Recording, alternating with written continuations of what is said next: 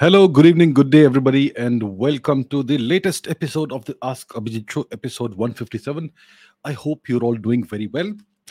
And uh, before we get into the questions, let's see who all is there on the live chat. I can see Sumedha, Tarun, Jigar, Bigya, Jay Guman, Aniket Raj, Shivagami, Devi, Swapnanil, Bruh, Challenge Accepted, Explorer, Bhavyadeep Rathod, Charge 13X, Liger, Kuldeep Shardul, Parth भवनेन्द्र Dwij Shashank system tools Om Bekerikar, अभिनीत, मयूर करण हर्षवेरी अमन माओजोंग विकास केतन, विनोद पाटिल, राहुल महाजन सकुल, Subhajit Dharmendra Dante, Uttam Krodh feminist slayer Kaustubh Anuj, Harvey Ropes, Dungar Singh Chauhan hello sir good to see you Nitul Das challenge accepted Manish Jigar Shiv Prasad Shura Raunak Amar Singh Parth Parth lots of Parth Ritvik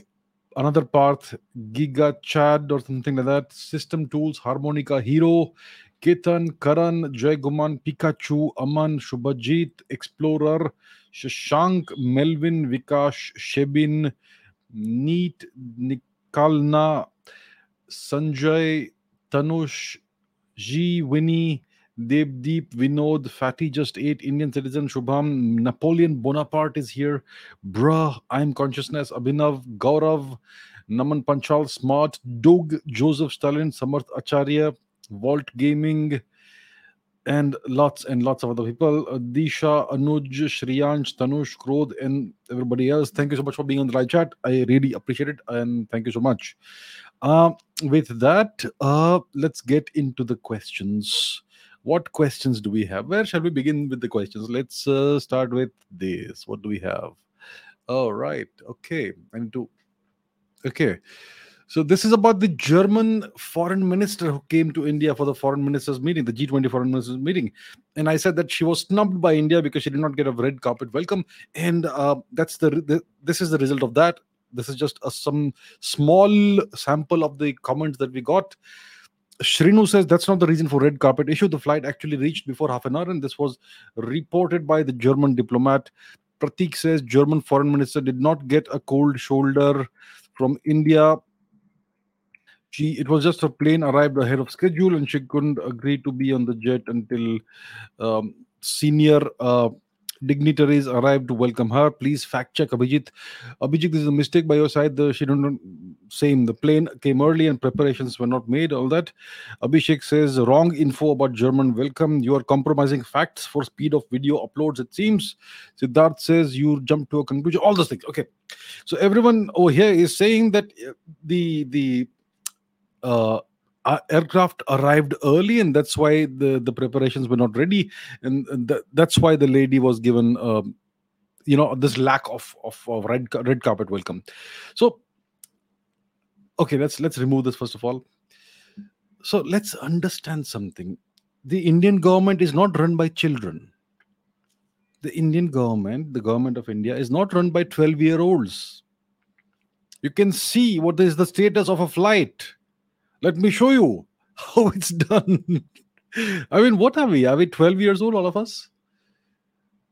Let's take a look at this open source site called Flight Radar 24. You can track the exact location of a plane the moment it takes off. And when a very senior person is coming to your nation, when an extremely senior diplomat is coming, the foreign minister of a nation, you keep an eye on what's happening and where the plane is. It is impossible for the government of India to miss the fact that the plane was arriving 30 minutes early or 72 hours early or whatever. The Indian government is not run by 12 year olds. But maybe the comments, some of them are by 12 year olds. I'm not sure yeah. So this entire matter that was later the clarification was later issued that the flight came early. Do you know what it's called? It's called a face saver.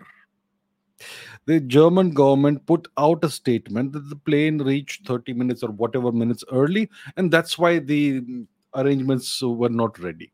And the indian government did not dispute the statement by germany. This is called a, fa- a face saver. The Indian government allowed Germany to issue a face saving statement. But the Indian government is run, not run by children.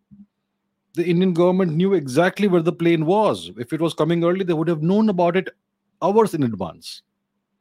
So these comments, I mean, I I missed I, in the past. I said that Indians are less naive now.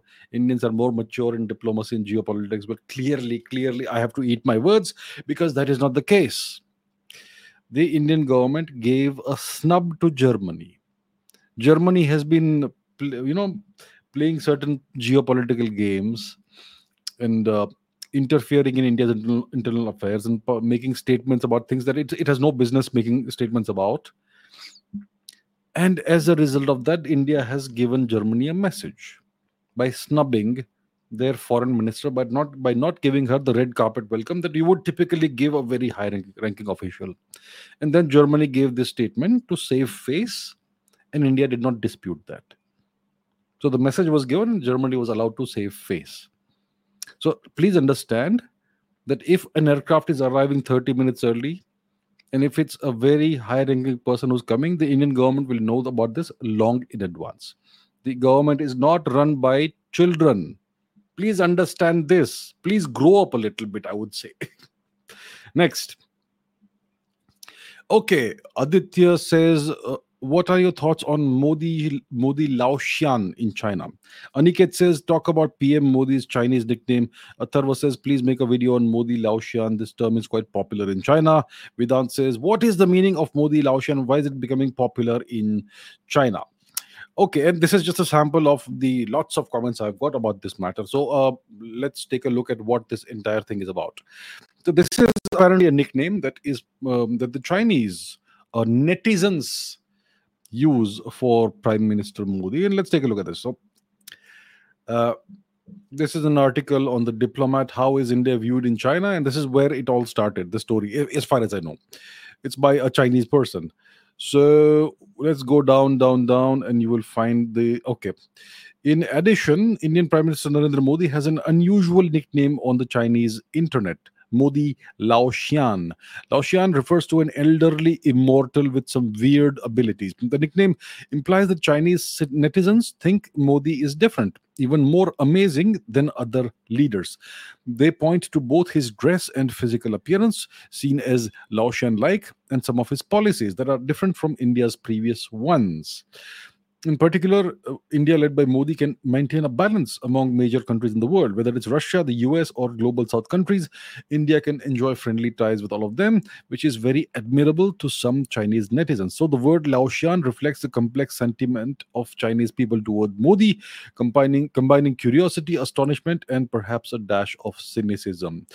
Uh, I've been doing international media reports for nearly 20 years, and it's rare for Chinese netizens to give a nickname to a foreign leader.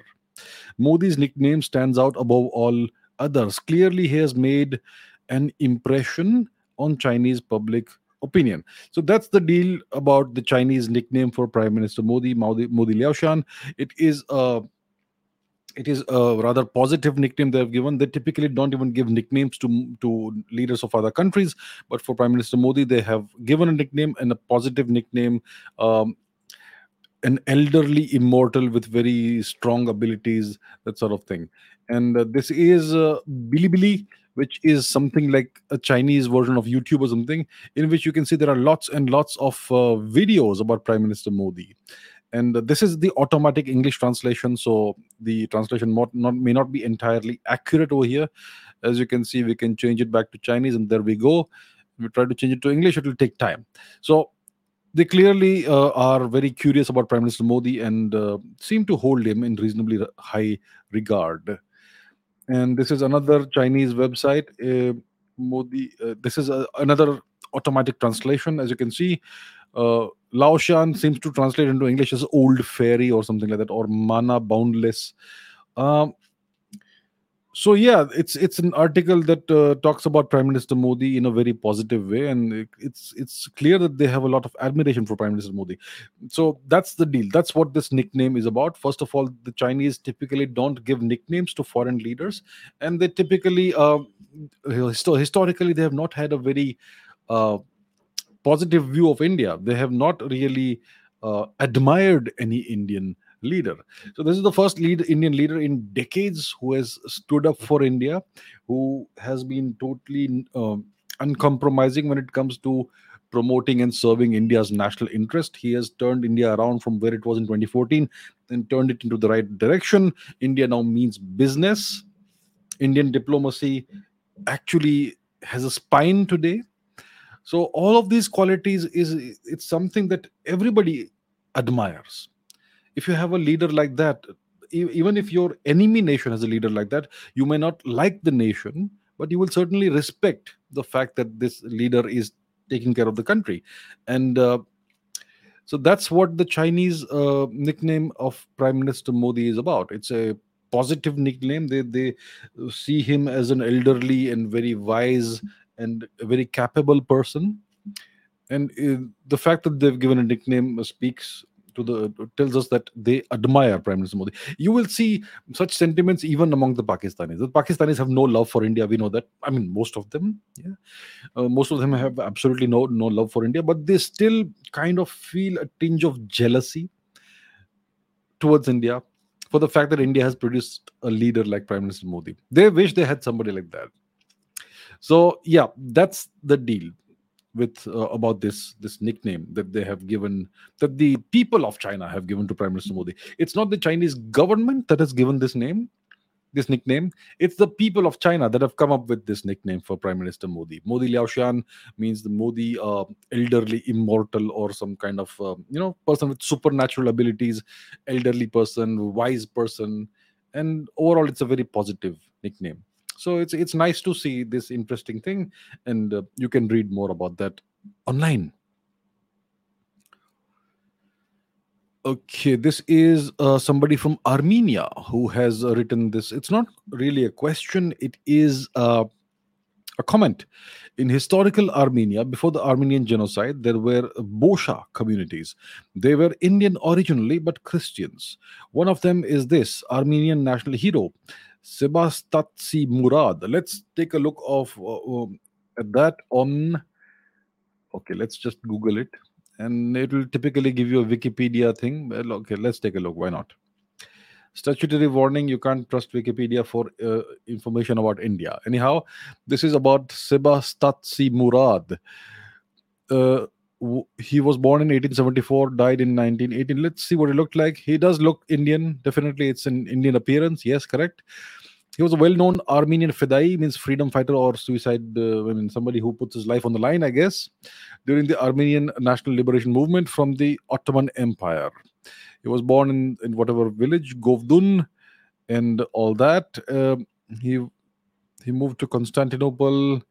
He f- joined the social democrat hung Hunchakian party and all that. He assassinated an Armenian informer, escaped to Greece, then to Egypt. He was a guerrilla and all that stuff. Yeah.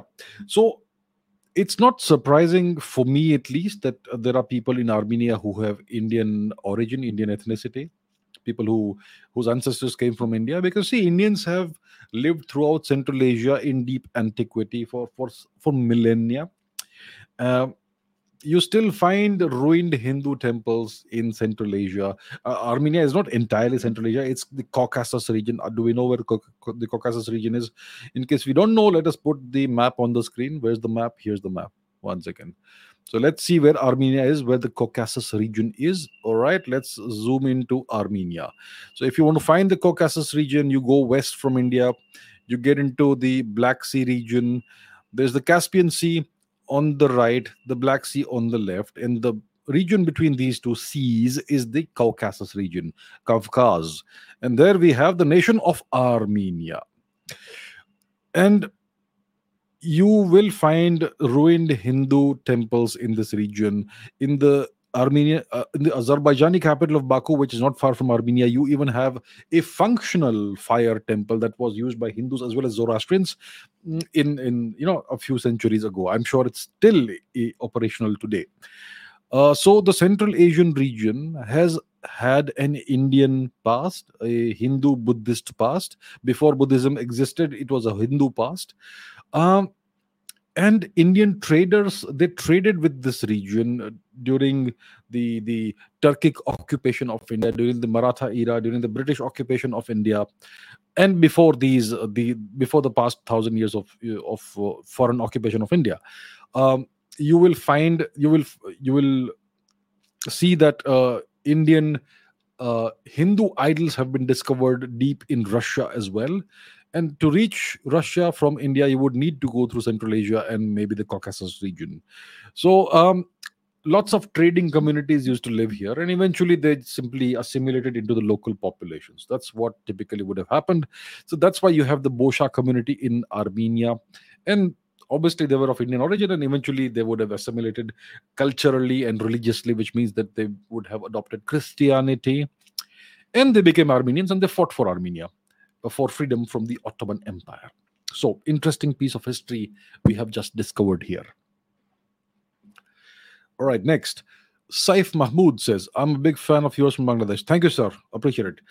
Uh, recently, there's been uh, much discussion surrounding the topic of the dominance of BlackRock Incorporated. It is said that BlackRock has a great amount of influence on the global economy thanks to its reach in the corporate industry across the globe. They have stakes in and massive control over almost so many corporations all over the world. It's also said that they control the world. Is it true that they really have this power? Do they have more significant influence than anywhere anyone else? Interesting question. BlackRock is a major corporation and one that very few people somehow know about because they don't really produce anything. It's an asset management company. So they own stakes in in various other companies. They don't really produce anything they own stakes, shares in various companies. So if you look at the top 10 banks in the United States, I think BlackRock more or less has significant uh, holdings in most of these banks. The top 10 banks in the US. So the entire banking system in the US is essentially in some way or the other owned by BlackRock, or BlackRock has significant uh, stakes in there. If you look at the major news outlets in the US, Fox News or CNN or whatever else it is, most of them have significant uh, well blackrock has significant holdings in them interesting. And not just the united states it's it's all across europe even in asia as well. Uh, if you look at uh, the entertainment industry hollywood etc disney or or comcast or or warner brothers or whatever uh, i i'm pretty sure blackrock has significant holdings in there as well. When it comes to europe the various media outlets newspapers or or digital platforms etc BlackRock has a significant uh, interest in there as well. When it comes to social media, whether it's Twitter or Facebook or Instagram or whatever else, BlackRock has a significant hold on that as well. Australia also is deeply, you know, there's a significant BlackRock presence in Australia.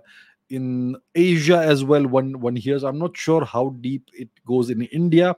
I've not really had the time to look into that, but one one must be aware of the fact that this is a possibility um, when it comes to the size, the size of BlackRock's overall holdings, it's I believe it's in excess of nine trillion dollars. Trillion, not billion or million, trillion dollars. So when you say nine trillion dollars, do you understand the magnitude of that? India's annual GDP is three point something trillion dollars when you have assets in excess of 9 trillion dollars you are you, you, it's it's bigger than all the economies of the world bar, barring the US and China so that's how large BlackRock is and its holdings are and since it controls significant portions of social media well it can influence social media since it controls all these news outlets across the world it can control the messaging that's being given out in the global media. Uh, and since, uh, well, even companies like Coca Cola and Pepsi and whatnot, it's, excuse me, much of them have. Uh, so BlackRock uh, uh, owns significant portions of these companies as well. excuse me. so yes they have massive influence they have massive control control and influence are different stories control they definitely do have of many corporations across the world and because they don't produce anything and because their logo isn't displayed all over the place like you would see other logos that's why very few people know about the existence of blackrock but it's an incredibly large uh, organization, nine trillion dollars plus. That's incredible. That's humongous. That's larger than the GDP of India and other nations apart from the US and China.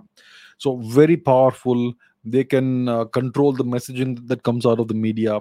Uh, in the US, there are there's the, there's this divide, right? The Republicans versus Democrats, and some news outlets are pro-Republican and most are pro-Democrat. Well, BlackRock has has holdings in both sides, so they don't care so they can put their message across out there um, and so clearly it's it's a extremely large and extremely powerful and influential corporation organization whatever you want to call it uh, so yeah they, they are more powerful than most governments yeah that's that's how the world is run interesting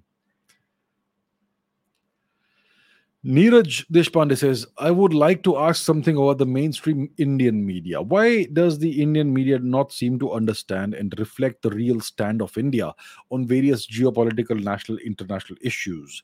It seems to always portray the Western side of the story. In order to succeed on various grounds, we must align internally on how we reflect the Indian interest our stand and direction to the world. Could you please shed some light here? What are the different possibilities? So, yeah, this is an interesting question. I've I've, uh, I've remarked about this in the past. The Indian media is clueless when it comes to geopolitics. They um, they essentially echo the Western, um, the the the the the message of the West and the perspective of the West. That's what is portrayed in the Indian media. I mean, I hardly watch news anymore because it's a waste of time. But one, I remember a few months ago, I was in a hotel. I just randomly switched on the TV and I was watching some Hindi news channel in which they were reporting the the Western perspective that you know russia is you lose, losing and ukraine is devastating russia and all that stuff well we know what the situation is right now so you know the indian media simply so why is it like this is the question and it's a good question. First of all see the indian media uh, there is an amount of there is a certain amount of laziness there. That let's just watch bbc or cnn and then say the same things in hindi so it looks like we know everything. So they'll watch the bbc or the cnn or fox news or uh, al jazeera or whatever it is and then just regurgitate the same topic talking points in, in whatever language in hindi or whatever. But then we have the english mm, uh, language indian media which also uh, repeats the, the western perspective the western talking points. Why is that? So one reason for this is that they don't have any experts. See until until very recently the only understanding of foreign policy in the indian, indian media had was pakistan. Foreign international relations means Pakistan. Indian foreign policy means Pakistan. It was all Pakistan centric. So that's all they understood. They understand Pakistan reasonably well. But now that people have realized finally that China is a bigger threat and India is playing a bigger role in the global geopolitical scenario, the problem for the Indian media is that they don't have any experts. You watch any news channel or whatever, when they report about the stock market, they will bring in stock market experts when they report about the economy or finance, they will bring in financial experts. When they report about politics, they'll bring in political affairs experts who have spent their entire career studying and understanding politics. When it comes to geopolitics, they earlier used to bring in some people called strategic affairs experts. Now they these these those people have been rebranded as geopolitics experts. But the problem is that there is no university in India or college that teaches geopolitics properly there are some courses on international relations but they are all i mean yeah nothing impressive about that so there are no real geopolitical experts in india academic who have studied it properly from an academic perspective and who understand what geopolitics actually is. It's all about actually understanding history, understanding the history of politics worldwide, understanding world history, understanding the history of various regions, understanding how warfare happens, understanding the nature of power. None of this is taught you have various master's degrees in political science or whatnot. I don't know what they teach in there, but it's all pointless and useless. So the problem with the Indian media is that they don't know where to look for geopolitics experts. They typically would invite various uh, retired army personnel, gen- generals, etc. But the, the thing is that when most army personnel see see the relations between various nations from a military perspective and from the perspective of strategy and tactics, mainly tactics it's a tactical perspective that they have. So they will look at the map and they will to, talk about the, the, the 100 meters here of the border and this half kilometer there of the border. That's not how you say geopolitics. So that's the problem that the india indian media is facing. And of course some some uh, some news readers have become quite popular because they have been covering international relations for a long time. And uh, but yeah they, they they're reporting of definitely uh, leaves a lot to be desired unfortunately. So this is the problem. So then they take shortcuts and they simply look at the what the western media is saying and they kind of repeat the same talking points. Um, you will see that certain indian media media channels actually sent their reporters some reporters to to cover the ukraine conflict but they exclusively covered the conflict from the ukraine side of the of the fighting. None of them was embedded with the russian troops so that we can get a two perspectives, a balanced perspective. No, they simply sent their reporters to the Ukraine side and they reported everything from there and they reported the great Ukrainian heroism and patriotism and all that nonsense. Well, the Russians are also patriotic and they're also fighting hard, but they did not report anything from that side. So it's it's one-sided coverage, very clear and very blatant. So then that raises the question of who is funding these media outlets? Where is the money coming from, and why are why are they adopting this policy of of showing a one-sided perspective of the war? Why don't send three reporters on one side and three reporters on, on the other side and show both perspectives? That would actually illuminate things way better and give indians the, the viewers the correct perspective you know both perspectives of what's happening on both sides. So one uh, possibility is that they are just lazy. They'll just watch the english news Western news and regurgitate the same talking points in Indian languages. When it comes to the Indian media, there first of all, there's the lack of experts. There are no real geopolitical experts in India. There are a few, but uh, I'm not sure what, what's happening with them. I know a few that I, I genuinely respect.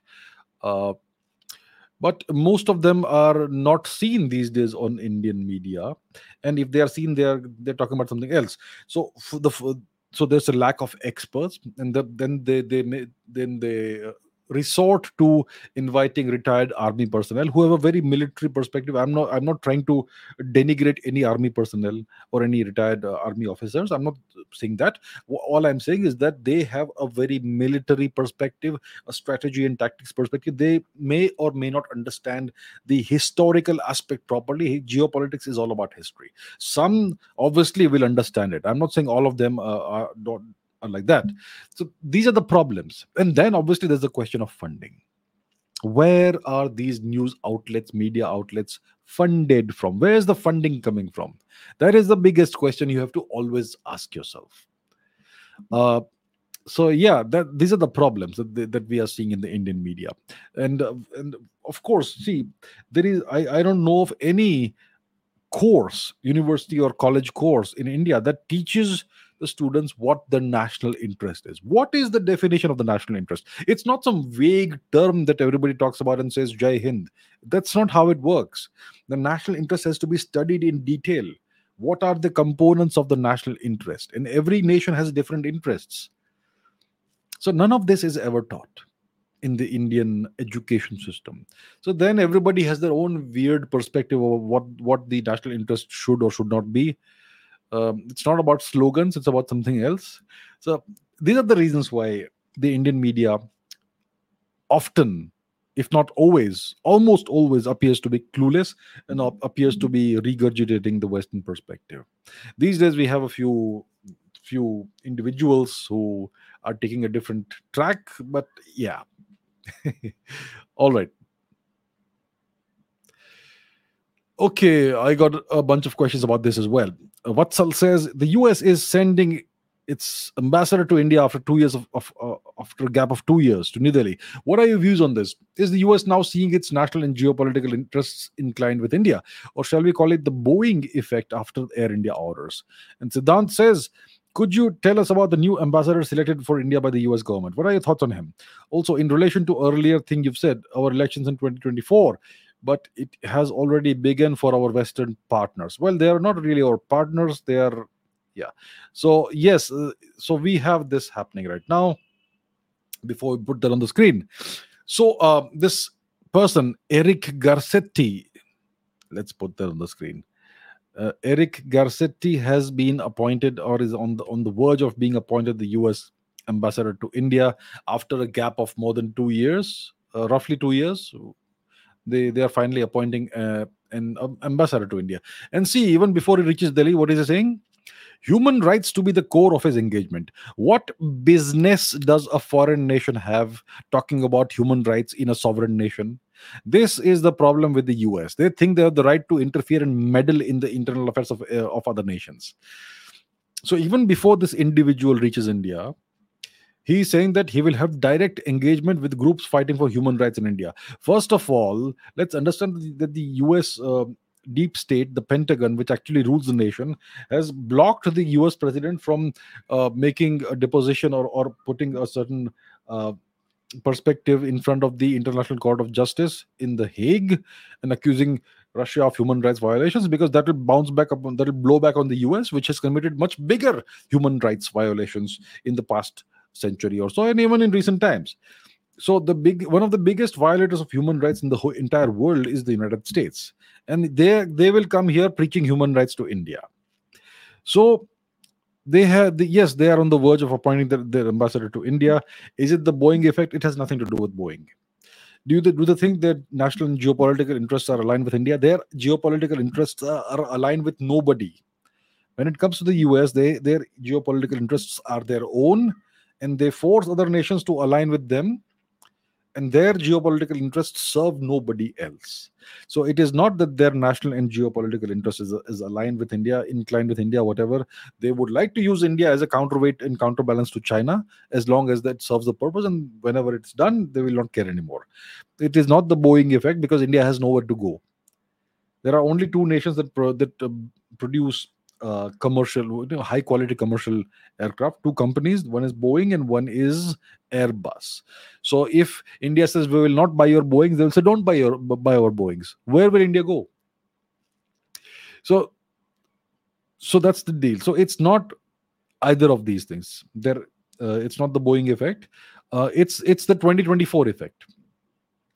The US would like to see a weak government come to power in 2024 so they would like to, you know, interfere in India's internal affairs, in, in India's democratic process, in India's inter- electoral process. Uh, they would like to play this what they call subnational diplomacy. They would like to uh, rake up the issue of these fictitious human rights violations or whatever. They would like to meddle in India's internal affairs, and now it makes sense for them to send a chief meddler to India so that's why they they have appointed this individual. What's his name? Eric Garcetti. So he's he's he's making it very clear that his job is not to um, to be a diplomat and bring the two nations together and whatever an ambassador actually is supposed to do. His job is to talk about human rights. It's going to be the core of his engagement. I think India should re- should reject him as an ambassador if this is going to be the attitude of, of the US. Uh, anyhow, that's the deal. So it's about 24 it's about 2024 they would like to see a weak coalition government come to power to india. And they will i'm sure do their best to create trouble in india before the elections in the build up to the elections. Expect trouble. Expect more and more us interference in india's internal affairs over the next one year until the next election general elections happen. And expect uh, a lot of propaganda on the Western media and in the Indian media as well, including that publication I just showed on the screen. All right. Tejas says, Why is it raining worms in China? Why is China like this? Let's take a look at this raining worm thing. Let's go to Google and search for it. I, I, I heard about this thing. It's raining worms in China. China worm. One worm rain. Let's take a look. Oh my goodness, take a look at this. So it's been raining worms in China. Lovely, beautiful. And and apparently these worms look like earthworms. So that's what the question is about. Why is it raining worms in China? Why is China like this? Uh, you know, in the past, there have been incidents when it's rained fish, fish falling from the sky in rain, raining from the sky. There have been times when it's rained frogs in various parts of the world. So, in various parts of the world, you have rain of fish falling. In other parts, you have rain of frogs falling. There have been incidents in Japan reported about f- falling fish and all that. So, let's understand why this happens. There is a phenomenon called a water spout. Let me put that on the screen. Water spout put that back on the screen. So it's essentially a tornado that occurs over water. A tornado is like a giant vacuum cleaner. It sucks things out. It's in you know the heart of the tornado is in is it's a, is a region of extremely low atmospheric pressure. So when you have low pressure, everything gets sucked into it, and it's a whirling tunnel. So when this sort of phenomenon happens over water, it sucks out it sucks up water and sucks it uh, sucks the water up into the cloud. And then the cloud moves on and eventually it will disgorge the contents that it sucked up that the water spout sucked up. Uh, so when this water spout happens like like like it's called it's a water spout it happens over water it's a tornado over water. So when this happens over let's say a river or a pond or a lake or the sea lots of fish will get sucked up into it. And then eventually they will be they will fall back to the ground to to to earth eventually because how long will they stay up there? Uh, so that's how you have rain of fish falling. Now if this happens over a pond or a lake you may have a bunch of frogs that get sucked up. And then eventually the frogs will fall down and obviously perish unfortunately. That's how it goes.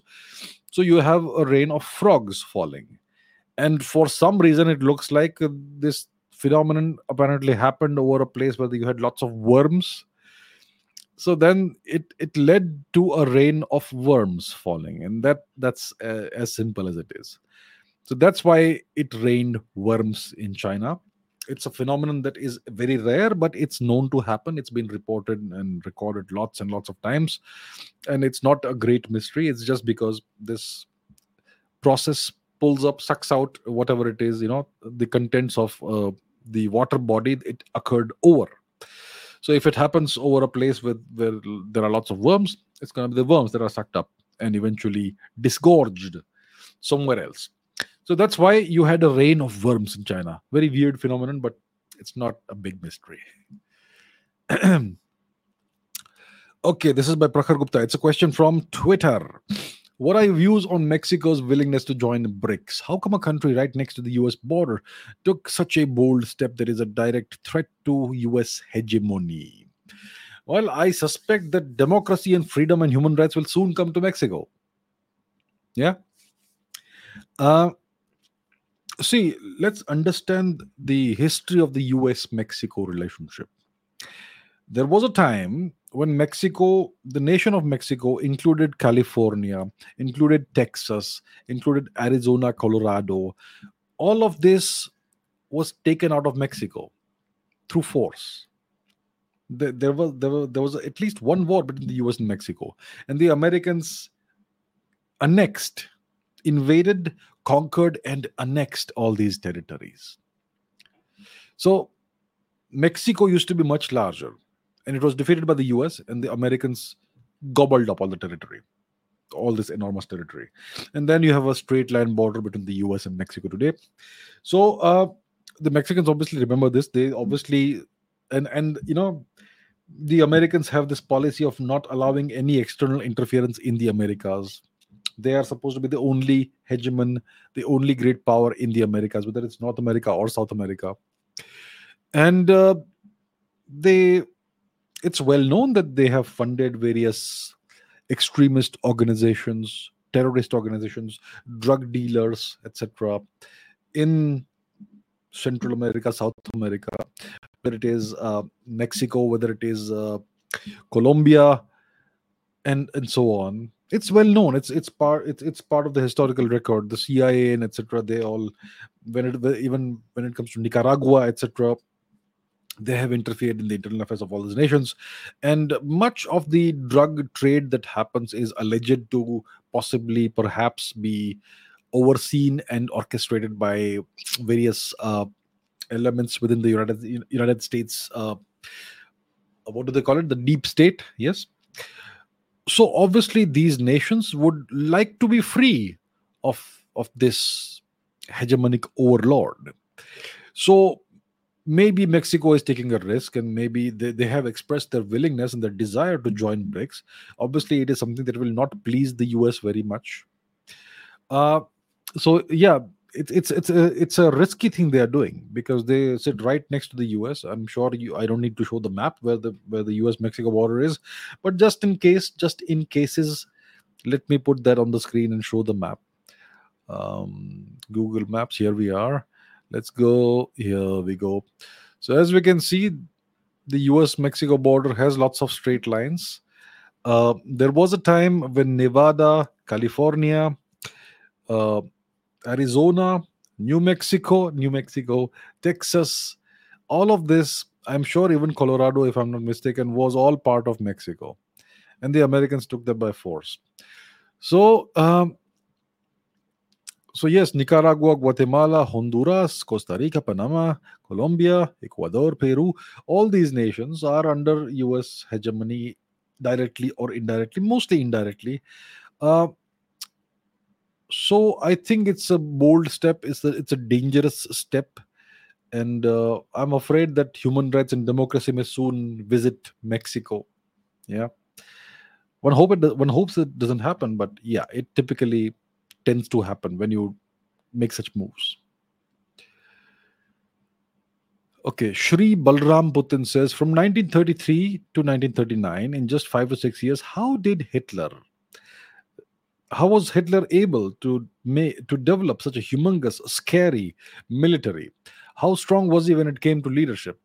So Hitler was, first of all, let me just put this disclaimer in, in case somebody doesn't understand or realize Hitler was an evil person. Was a bad guy. He did horrible things. Okay, hmm. let's put that out of the way first of all.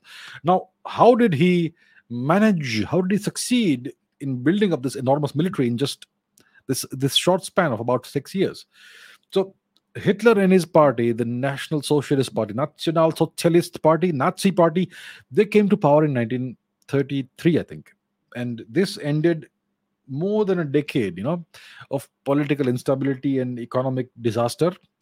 And it, it it gave a clear direction of what Germany's future should be like according to the Nazi ideology. So what these guys did, what Hitler and his government did, is that they instituted very strict controls on wages and prices. And by doing that they ensured that business remained profitable. And they sought to bring the inflation down. They also what they did was they took control of all the labor unions in germany. So this ensured that workers would not uh, hold the country hostage. They would not uh, you know strikes and labor actions all of this was prohibited. So because of this uh, it ensured that businesses became profitable and inflation went down. Then the the nazi regime promoted self-sufficiency. They encouraged or rather insisted the germans should buy german made products and they cut down on imports they limited the imports of various things so this helped boost the domestic economy and domestic production and it helped protect and promote domestic economy and domestic production then they promoted and established a system of autarky. What is autarky? It's a nation that is an autarky is a nation that that is self-sufficient in all the raw materials and all the basic things. Russia is a good good example. They don't need to import anything from anywhere. They have everything within their own territory. So the Germans tried to establish they established a kind of autarky to create a closed economy that was self-sufficient and not dependent on foreign uh, imports and independent from foreign influence. They also restructured the banking system. They nationalized many banks. They centralized the control, like it is the way it is in an empire. So this uh, stabilized the financial sector, which was ruined by the aftermath of World War One, and they also ensured that businesses got the money that they required. uh, they had a four-year plan or something, which was all about making Germany self-sufficient in raw materials and to r- reduce the country's uh, dependence on various exports and all that. They also established trade agreements with other countries in Eastern Europe and the Balkans to boost their exports and boost the economy. And we obviously know what they did to the Jews. So they they they persecuted Jews, they expelled Jews and other uh, minority people, and confiscated their properties and their businesses, seized their assets, and used that to finance the government's program. So that is also also there. And then the the Nazi regime, uh, it it uh, embarked upon a huge program of public works the construction of dams of, of these big highways autobahns other infrastructure projects. So this created jobs and stimulated the economy. They promoted industry. They, they encouraged the growth of industry. And the, the major things like steel production and weapons and armaments. So this modernized the economy. It, it created huge numbers of new jobs. And by doing all this they were able to first stabilize the economy and then make the economy boom and because of their emphasis on uh, on the industry the steel manufacturing the arms manufacturing industry that's how they were able to very rapidly build up a very very sizable very powerful and very modern military. And they obviously uh, implemented a program of conscription which means that german young german men must serve in the army. So this obviously gave them uh, employment and it, it gave jobs for the for the young men and it, it expanded the size of the military. And they also understood the the uh, the importance of of science and technology research and development. So they invested heavily in research and development. They promoted scientists who had bright ideas. Uh, and so much innovation came out of this. So much innovation. Uh, whether it is in in uh, the first ballistic missiles were developed by the Germans, the first cruise missiles were developed by the Germans, the first uh, the first jet engines were developed by Germans. Some of the best aircraft designs came out of Germany. Uh, military innovations, military strategy. Know, so all of this was made possible by this entire revolutionary restructuring of the financial system of the of the economy and all these measures that, they took. So that is how. In just five or six years, Hitler and his party, the Nazi Party, were able to create a an incredibly powerful military, maybe the most powerful military of all time, uh, of, of that time, of that time. So yeah, that is uh, what Hitler did, and obviously he, like we said, he was a very evil person. He killed lots of uh, innocent people, and eventually he dragged his country into ruin. So yeah, the the most important quality a leader should have is that he must succeed and hitler failed and he ruined his nation in the process. And the result is that germany is still under us occupation as of today. Yeah. Mazar Chachar says, what were the reason, reasons for, behind the recent re-establishment of ties between Saudi Arabia and Iran? Who were the key players to, that brought about the two nations, uh, that brought the two nations to the negotiating table, and what concessions were made by each side? Moving forward, what does the future of the relationship between Saudi Arabia and Iran look like, and what implications could it have for the broader Middle East region? So let's understand what went wrong in the Saudi Arabia-Iran relationship see first of all it's a religious a sectarian issue. The saudis are a sunni nation and uh, iran is a shia nation. So it's a shia sunni thing. The, the two don't get along. Um, then um, we also know that saudi arabia has been under us sway us um, it's essentially a us client state.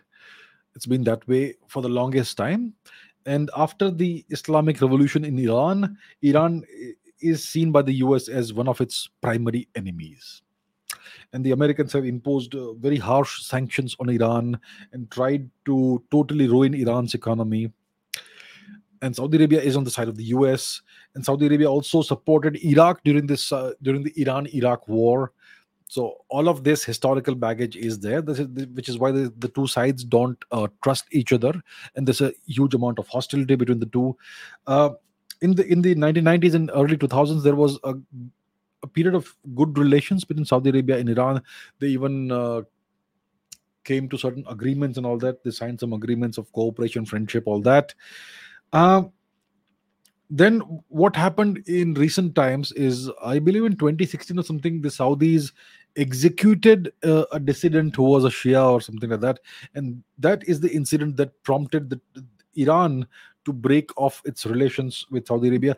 There were protests in Iran, and Saudi uh, embassies were stormed or something like that.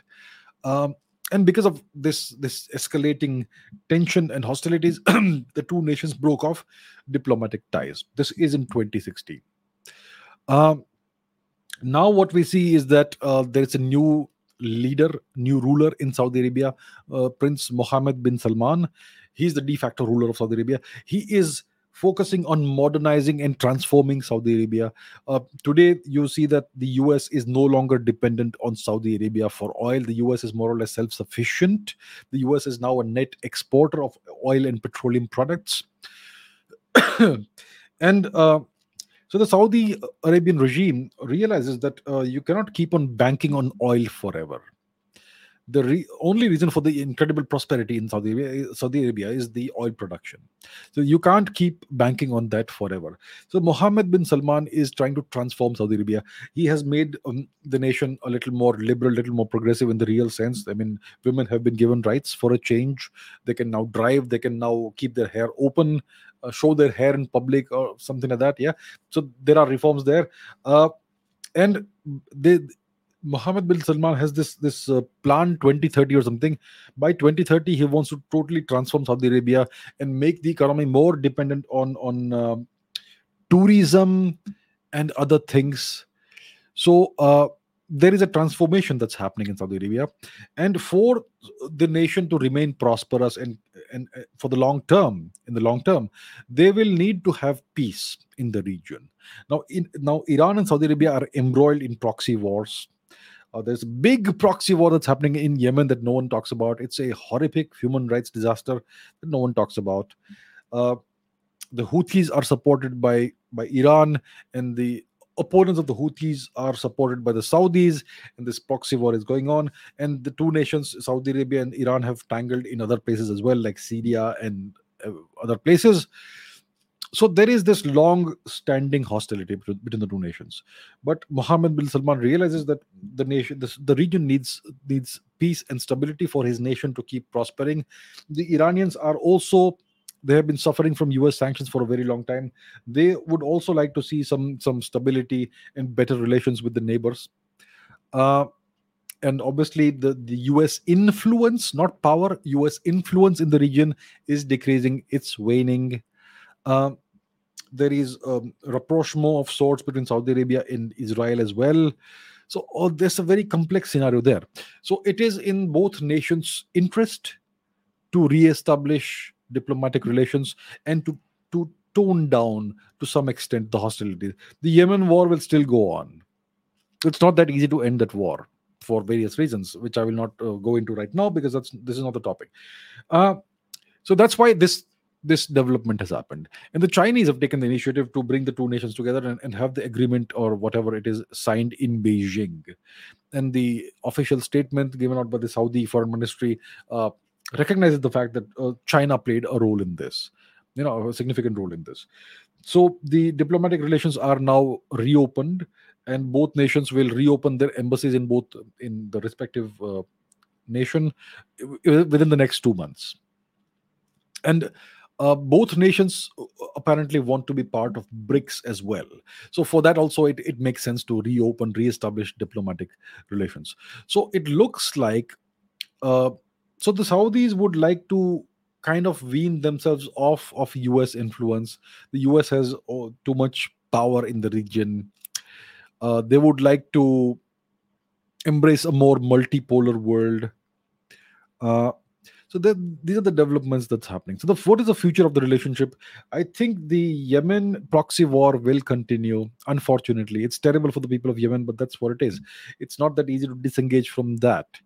Even if Saudi Arabia withdraws its support from one group, but it, it's it's a very complicated issue. It's an issue that goes back more than a century, and definitely since the 1970s, 80s, and 90s, it's it's a proxy war that's essentially been uh, this, uh, the war is happening between the Houthi rebels and the government. The government in Yemen is supported by the Saudis. The Houthis are supported by Iran. Now, the Saudis got embroiled in this at the behest of the US, actually, if you go back in history and study some history. So it's a very complicated scenario. So there's going to be hostility, there's going to be tensions, but at least they're talking now and they have diplomatic ties. And hopefully in the future, they may, you know, succeed eventually in the long run to bring down the tensions and establish more friendly relations. Uh, so in the broader Middle East Middle East region, you are seeing a shifting of priorities. Uh, every nation realizes that uh, you cannot keep on depending on the US forever. The US influence is waning, not power, influence is waning. The Chinese are trying to show that, you know, and the Chinese are also making this play. The Chinese are trying to show the world that we have this diplomatic influence and we can get two enemy nations together, sit down together, and resolve the differences. And they may want to play the same role of a mediator in the Ukraine conflict as well. That may be the big game they are playing. So that is the situation. That is what's happening right now. Uh, the Middle East is extremely complicated. It's been ruined and totally con- complicated by the West. So we are a long way off from uh, from complete normalcy and and peace in the Middle East. Daniel Nicholson says, with the soon to be formed Integrated Rocket Force as the fourth military arm of the Indian Armed Forces, is India now looking at a contactless war strategy vis a vis China? How long would it take us to attain the level at which the People's Liberation Army Rocket Force already are? Interesting question. So, yes, India is about to form the what what is going to be called the integrated rocket force of the Indian military. It's going to be the fourth in military, uh, fourth arm of the Indian military after the Army, Navy, and the Air Force. So, uh, so we have so we, India is more or less self-sufficient when it comes to missiles, especially when it comes to ballistic missiles. Uh, when it comes to cruise missiles, we are still uh, perfecting the technology. When it, we have this uh, subsonic missile what is it called nirbhay is it so in which we we are developing the the the motor the turbofan motor i think it's called the manik or something it's under development and it could soon enter uh, production so once we have that the indigenous the the, the subsonic cruise missile will be 100% indigenous when it comes to ballistic missiles india is 100 percent totally indigenous.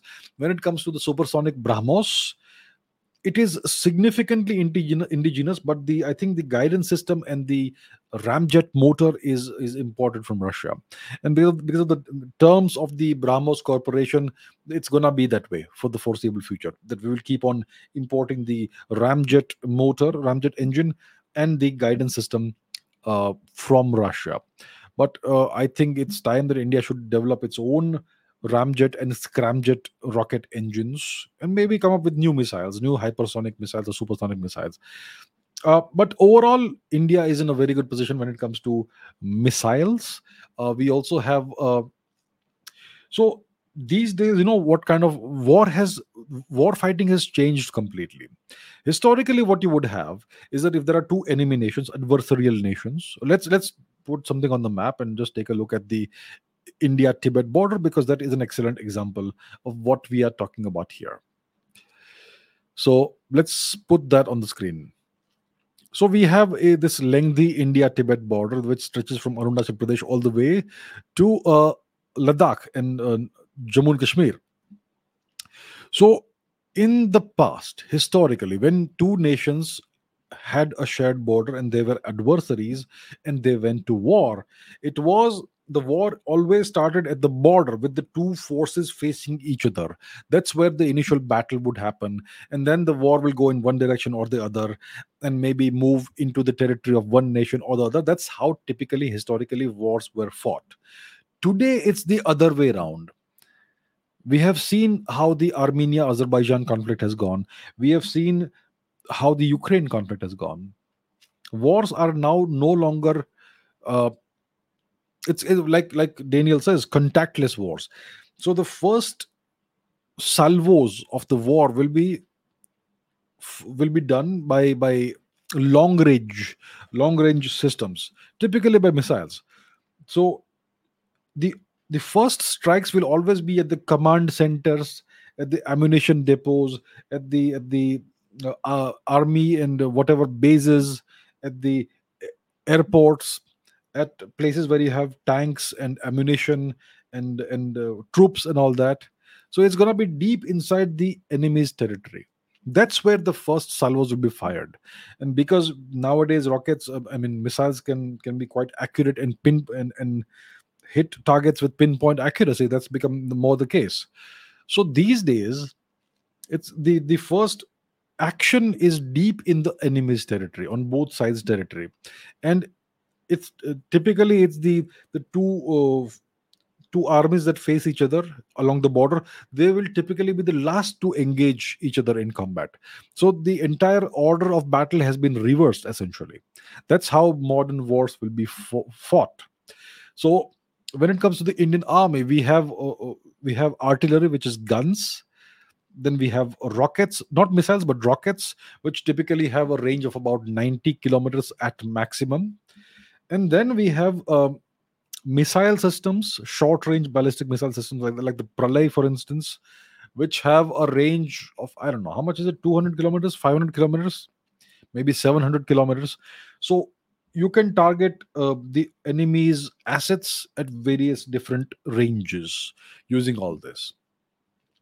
So it makes sense to have an integrated rocket force uh, otherwise, what will happen is that various the armed for the, the army will have its own doctrine of how to use missiles. The air force will have its own doctrine of how to use missiles. The navy will have its own doctrine and rubric of how to use missiles. But you want and and they may not talk to each other as efficiently as you would want them to. I mean, we have seen we have learned the lessons of the Kargil war and all. You know, when the army wanted air support, the air support took like two weeks to come, and, and that sort of thing. I mean, I may be wrong what the time duration was, but you know there are all these issues that that have occurred in the past. So what we would like to have is a single integrated rocket force where all the decision which is like all the decision making is done within itself and uh, as per the situation we can use the rocket the missiles wherever required. So it makes a lot of sense. I mean the exact structure of how it's going to be structured is not uh, yet uh, known to us but it, it needs to happen soon. And for that to happen we need to have sufficient quantities of missiles. It's not enough to have 400 brahmos missiles lying around in the country. Obviously they'll be deployed in, in the right places but we need thousands of missiles of various kinds. And we also need to have conventional ballistic missiles we have the strategic forces uh, whatever it's called which which take uh, takes care of our nuclear deterrent which is nuclear tipped ballistic missiles the agni missiles and all that. Uh, we so the the integrated rocket rocket force will be a conventional force not a nuclear armed force as far as i can see. Hmm? and they will have ballistic missiles of various ranges. Uh, so you know when you launch a ballistic missile it's impossible for the recipient of this package the, the nation that you're targeting it is impossible for them to know whether it is a nuclear armed missile or a conventionally armed missile. So when somebody launches a ballistic missile you don't know what warhead it carries. Um, that is one of the issues when it comes to ballistic missiles but yeah when you have two nuclear armed enemies and neighbors you kind of don't worry about that too much. Uh, so we have the the the Pralay missile, which is similar to the Iskander Russian Iskander missile, short range ballistic missile. We have uh, the Nirbhay missile, the Shaurya missile. We have a whole menu of various kinds of missiles. So it makes a lot of sense to form an integrated rocket force and give them sufficient missiles to fight an extended war. At least a short duration war, you will need at least a thousand missiles, I would say. But one, I would say, ideally, India needs to have a stockpile of at least ten thousand different missiles of various various kinds. Uh, so yes, India definitely is learning the lessons of the various wars that are being fought in the 21st century. Uh, it makes sense for us to invest in an integrated rocket force to be able to fight a contactless war against China and to to make them understand that it's not uh, it's not in their best interests to fight a, a, war with India. So how long will it take us to attain the level at which the uh, which the Chinese rocket force is at, I think it will take at least four to five years for India to attain that uh, level. First of all, we have to create the integrated rocket force, we have to structure it properly, and then we have to uh, arm it with sufficient numbers of missiles. So I'm sure we can crank out the missiles at a reasonably rapid rate. Missiles are much easier to manufacture than aircraft. Aircraft are extremely complicated machines. Missiles are much simpler. So we can crank out hundreds of missiles a year, maybe thousands of missiles per year if we can um, construct the facilities. So it may take four to five years for India to create an effective deterrent that the Chinese would signif- would really worry about. All right, next question. Komitet Gosudarstvennoy says, Can you tell us about the invasion of the Kievan Rus by the Mongolian Empire and why it doesn't have an influence over modern day Ukraine, which is in Central Asia and the Caucasus region? Interesting question. The invasion of the Kievan Rus by the Mongolian Empire. Yeah, that's that's an event in history that uh, is not really spoken about a lot. Let's take a look at the geography. So, so about a thousand years ago, we had the Kievan Rus, which is the Slavic peoples who were ruled over by a bunch of Vikings, the Rus, and that's how the, the nation eventually got its name, the uh, nation of Russia. Uh, so their capital originally used to be Kiev. The capital of the Rus people was Kiev. Right now, it's the capital of Ukraine. So at that time, it was Kiev, and they were called the Kievan Rus. Now, this invasion of the Kievan Rus by the Mongolian Empire happened in the 13th century after the death of the great Chinggis Khan. So, Chinggis Khan did not ever fight a war without just causes. He did not just randomly conquer a country because it was it was a, you know rich and he wanted the wealth. He fought for genuine reasons and just causes. But after his death his descendants started fighting wars for the sake of conquering for the sake of conquest. So they would fight unprovoked wars so after Chinggis Khan died, I think in 1227, his son Ogodei Khan became the great Khan of the Mongols, the great Khagan. And he inherited his father's great general, Subotai. Subotai Bahadir, the valiant, one of possibly the greatest military general in the, in the whole of history. So, uh, so uh, this guy, the, the new Mongol Khan, the son of Genghis Khan, he instructed his general Subotai to mount an invasion of Europe. So I think it was in 1237 or so that Subotai went with his army, and uh, he one of the the official leader of the Mongol invasion was I think Batu Khan, the son of Jochi, who was a son of Chinggis. So Batu happened to be Chinggis Khan's grandson. He was the official leader of the Mongolian army, but the real leader was Subotai. So they invaded the Russia which was then uh, the capital was in Kiev. And I think within a couple of years, they were able to conquer it very easily. I mean, it was not that easy as, as I make it sound. There were battles, and sometimes it was quite difficult, and sometimes the Mongols may even have lost a battle or two. But overall, because of the incredible, unparalleled brilliance of Subotai, they were able to make reasonably short work of the Rus, and they were able to take Kiev and other cities. And they allowed the Russian princes or or, or the ruling uh, class to keep on ruling, but they made them their vassals. They extracted heavy tribute from them. Uh, so that was the invasion of the Kievan Rus by the Mongolian Empire, and eventually this gave rise to what is called the Golden Horde, which was the the Mongols who ruled Central Asia. Eventually, they became Turkified. Eventually, um, the Golden Horde. So. Uh, so the invasion of, of the Kievan Rus by the Mongol, Mongolian Empire happened in the middle of, of the 13th century, and uh, it was pretty harsh, pretty brutal um, and and the Mongols ruled Russia for at least a couple of centuries. Uh, the Russians were able to throw off what they call the Mongol yoke by the 15th century or so, with the rise of Moscow as the new center of power. So that is in brief about the invasion of Rus by the Mongolian Empire. Why doesn't it have it have an influence over modern day Ukraine? as it has in Central Asia and the Caucasus region. Because uh, when it comes to Central Asia and Caucasus, these regions became uh, Islamized, Turkified. The Mongols of the Golden Horde eventually themselves became Turkified, and by by the process because of the process of Turkification, they eventually adopted Islam. Mongolia has never been Islamic. I'm talking about the nation of Mongolia over here. This nation has never been a Muslim nation, but the Mongols who conquered Central Asia eventually became Turkified, Turkicized, and they became Muslims. Because of that, uh, Central Asia and the Caucasus region is is an Islamic region, is a Muslim region. Most people in Central Asia and the Caucasus region. I'm not talking about Georgia, but I'm, uh, or Armenia. I'm talking about Azerbaijan, Dagestan, Chechnya, all those regions, which are currently part of Russia. Uh, so because of that, Central Asia and the Caucasus became uh, Islamized and Turkicized, Turkified, whatever we call it. But Ukraine never, this never happened there because the Russians were eventually able to uh, free themselves of the Mongols and expel Mongols from Russian territory. So, because of that, it never happened there. Of course, there is still a significant Mongol influence in, in Russia.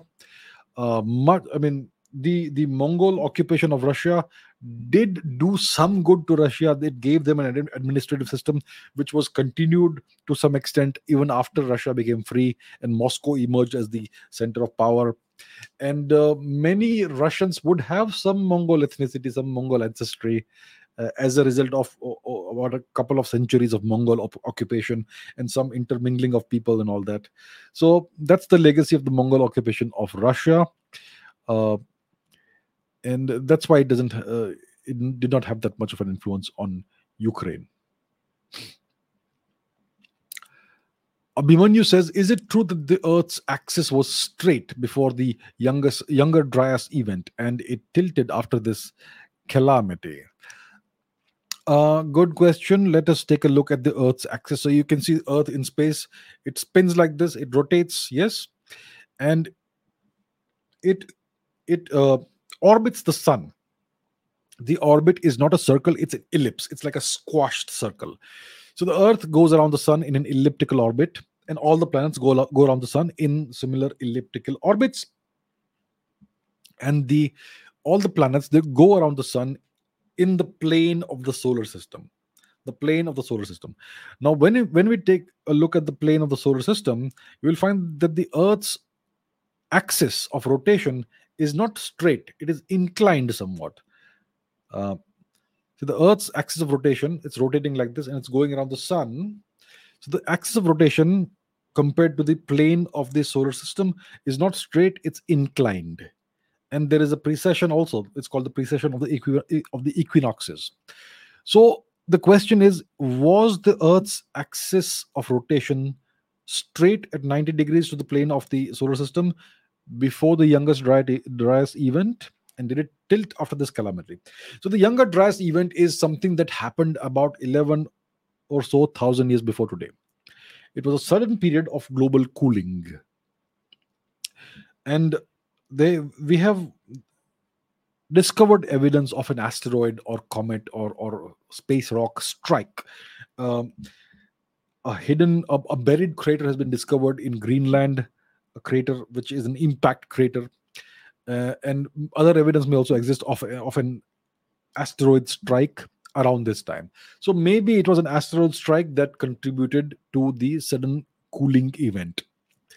So that's called the global uh, dryas uh, theory. Maybe that's why it happened.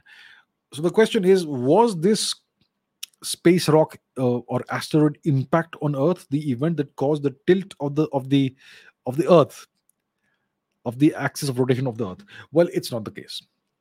Uh, the younger dryas event if it was caused by an impact from a space rock was not that significant. It did not cause a global extinction event which means it was a small impact. 66 million years ago there was an, enormous impact the chicxulub impact event. Uh, let me show you where it where it happened it happened in Mexico, in the Yucatan Peninsula. Where is Yucatan? Here it is. This is Mexico's Yucatan Peninsula. south of the Gulf of Mexico. Let's find the, the town of Chicxulub. Where is it? Mm, Merida. And I'm, where is it? One second. Should be somewhere here. This definitely is Yucatan. Okay, it's, it's somewhere here. I'm temporarily unable to locate it. Let's just search for it. And it will zoom in. There we go. Here it is. So this is approximately where the impact happened. Now, this was a massive, massive impact. It was much larger than anything that happened during the Younger Dryas event. The impact crater itself is about 180 kilometers in diameter enormous. Half of it is under the ocean under the under the sea in the gulf of mexico. This was a major impact event and the the object the space rock that hit the earth was about 10 kilometers in diameter. Enormous. Like like a small city. Like a big city actually. 10 kilometers in diameter. So that's a massive impact. So the younger dryas event was very small compared to that. So it's clear that the younger dryas event did not uh, cause the the, the tilt in the axis of Earth's rotation. I am sure, pretty sure it was not even the, excuse me, I'm pretty sure it was not even the Chicxulub impact that caused the axis of rotation of the Earth to tilt. It would take something much, much larger to tilt the axis of rotation of the Earth. So maybe this event was was the event that caused the creation of the moon itself so there's this hypothesis that Earth, the, young Earth, was hit by a small planet which no longer exists. It was a major collision, and this collision was so massive that huge amounts of lava and, and magma and all that was thrown out into the into Earth's orbit, and eventually coalesced together and formed the moon. So an event, an impact of that size between Earth and and and a small planet that would be something that would cause the Earth's axis of rotation to tilt, not some small, tiny space rock. 10 kilometers or so. That's not big enough to cause such an event.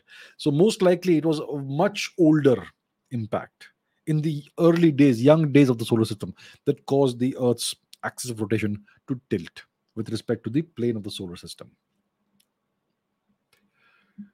Okay, Swapnil says, How does blood work against gravity? In the sense that it reaches our brain from our heart. Uh, good question.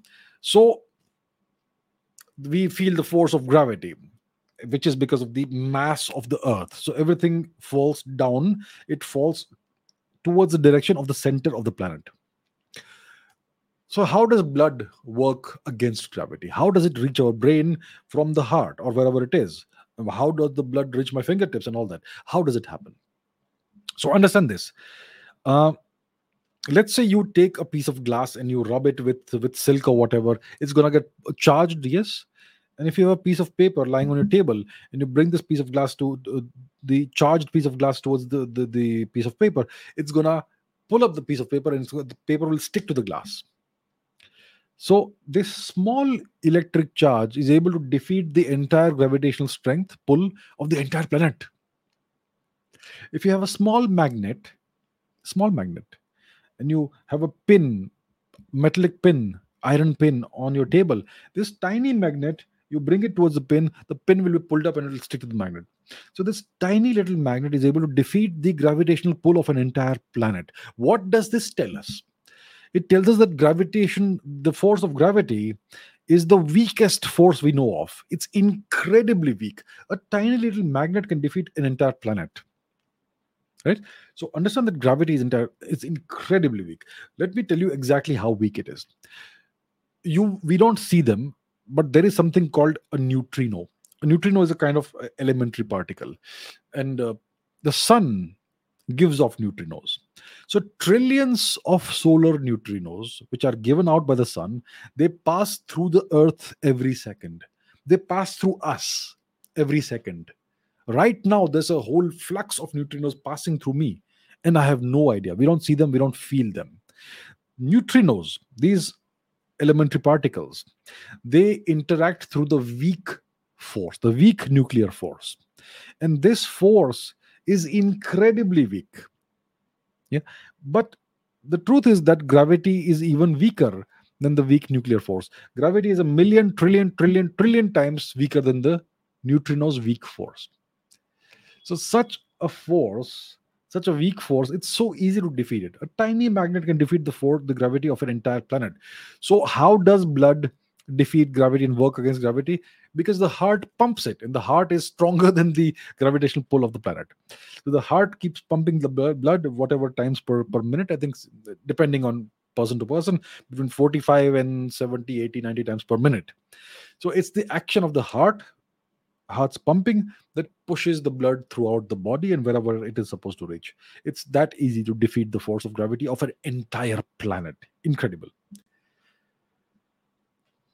Antriksh Saini says, What was the original name of the Hindu Kush Mountains? The original name of the Hindu Kush Mountains was the Upari Shena Mountains. Upari Shena it's Sanskrit, obviously.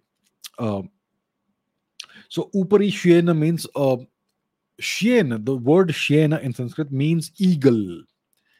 So these mountains were so tall, so high that even eagles could not fly above them. That's what it actually means. Uh, so, so that's what the original name was. Now it's called the Hindu Kush, the killer of Hindus, and there's a so horrible, blood bloody th- story behind that.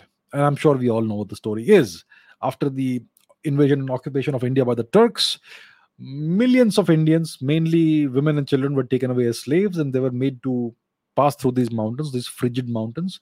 Indians, they lived in the Indian subcontinent, they were used to warm weather, and lots of them died in those snowy passes of the mountains. I'm sure if you go and do some archaeological work there, you may find frozen bodies of Indians who died there and those who survived were taken to Central Asia and sold off in the bazaars of Bukhara and Samarkand as slaves. And you will see even today lots of Central Asian people who have some Indian appearance. And you will see lots of Indian looking people in Arabia as well, in Yemen and all, all that. So that's why the name changed from Upari to the killer of Hindus, Hindu Kush. The original name was the Sanskrit name Upari Mountains.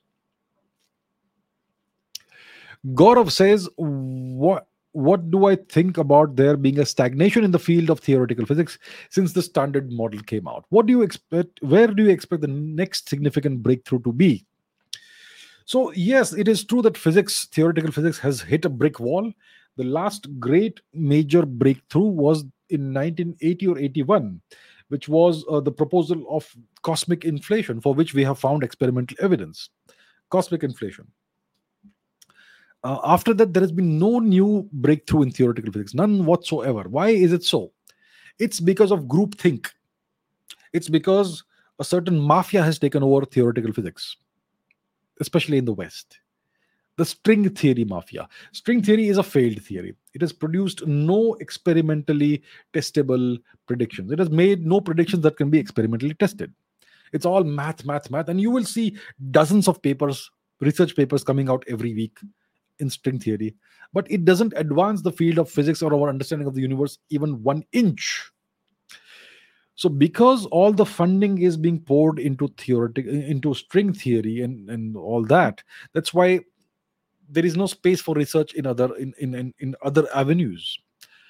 It's all group think everybody is made to think the same. Everybody needs to do their phd in theoretical physics. If you want to be a professor a tenure track professor you need to be in in, in, in string theory in string theory. I didn't mean theoretical physics i mean string theory. So string theory has taken over the academic system the physics theoretical physics uh, uh, academia in the west and it's producing no results whatsoever so there are lots of brilliant physicists, young physicists, older physicists, but they are all doing the same thing. So that's why no results are coming out, and there has been no progress in theoretical physics since the 1980s, since the early 1980s. There must be, you know, when quantum mechanics was first discovered, you had people who thought differently. Einstein thought very differently from everybody else. Today, that is discouraged.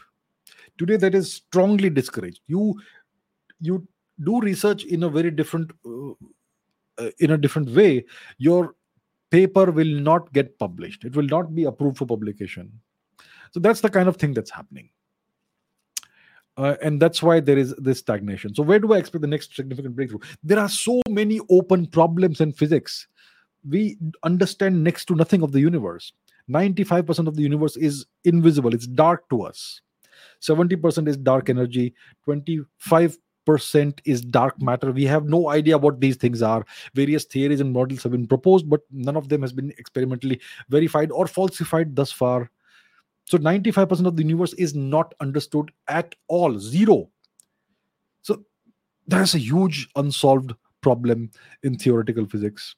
Dark matter dark energy. What about the baryon asymmetry the matter antimatter asymmetry?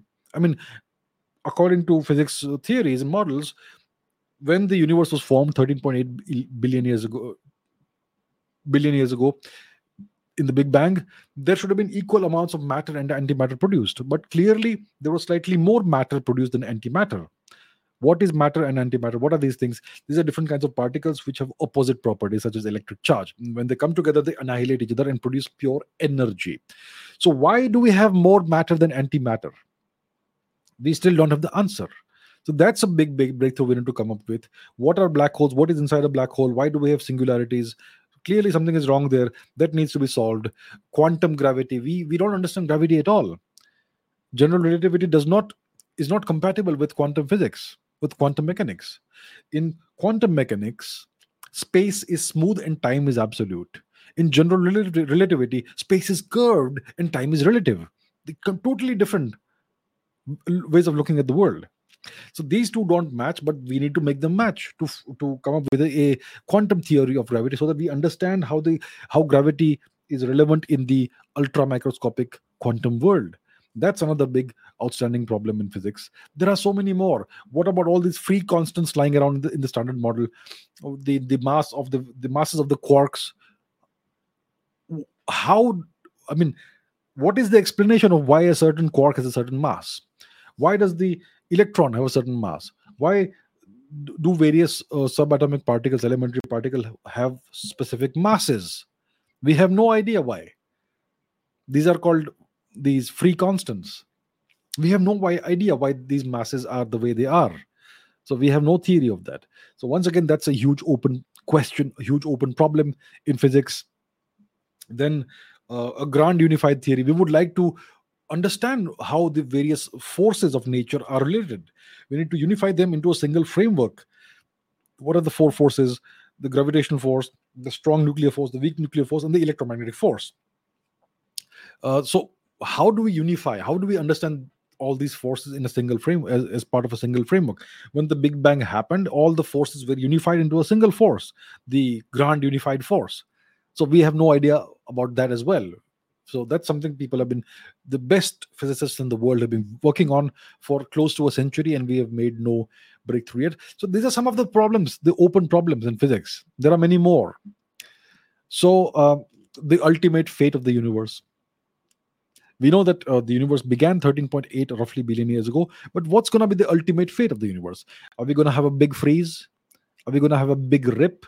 Are we going to have a big crunch? Big freeze means eventually the universe will keep expanding, keep expanding, keep expanding, and eventually all matter will be so widely dispersed far apart from each other that uh, it will not be able to interact with itself. And uh, we will the universe will reach a state of maximum entropy disorder and this will this is called the heat death of the universe. That's one possibility. Then the big rip is mean is when dark energy becomes so aggressive that not only are planets ripped out of their orbits from the stars. The moon will be ripped out of the orbit of the earth. But so but atoms will be ripped apart. Molecules will, will be ripped apart. Subatomic particles will be ripped apart. Even the fabric of space-time itself will be ripped apart. That is the big rip. The big crunch means eventually expansion stops and the universe starts contracting. Eventually it collapses upon itself and becomes a new singularity and maybe a new big bang happens. So these are the possibilities that exist but we don't know what's actually going to happen. There are so many open problems in physics. What is the dimensionality of the universe? How many dimensions does, does the universe have? We see the world in three dimensions, and we experience something called time. So those are four dimensions that eh, are involved in general relativity, four-dimensional space-time. Kaluza-Klein theory is about five dimensions in the universe. Uh, superstring theory says there are it requires 10 dimensions M theory describes space-time as having 11 dimensions. Bosonic string theory says there are 26 dimensions.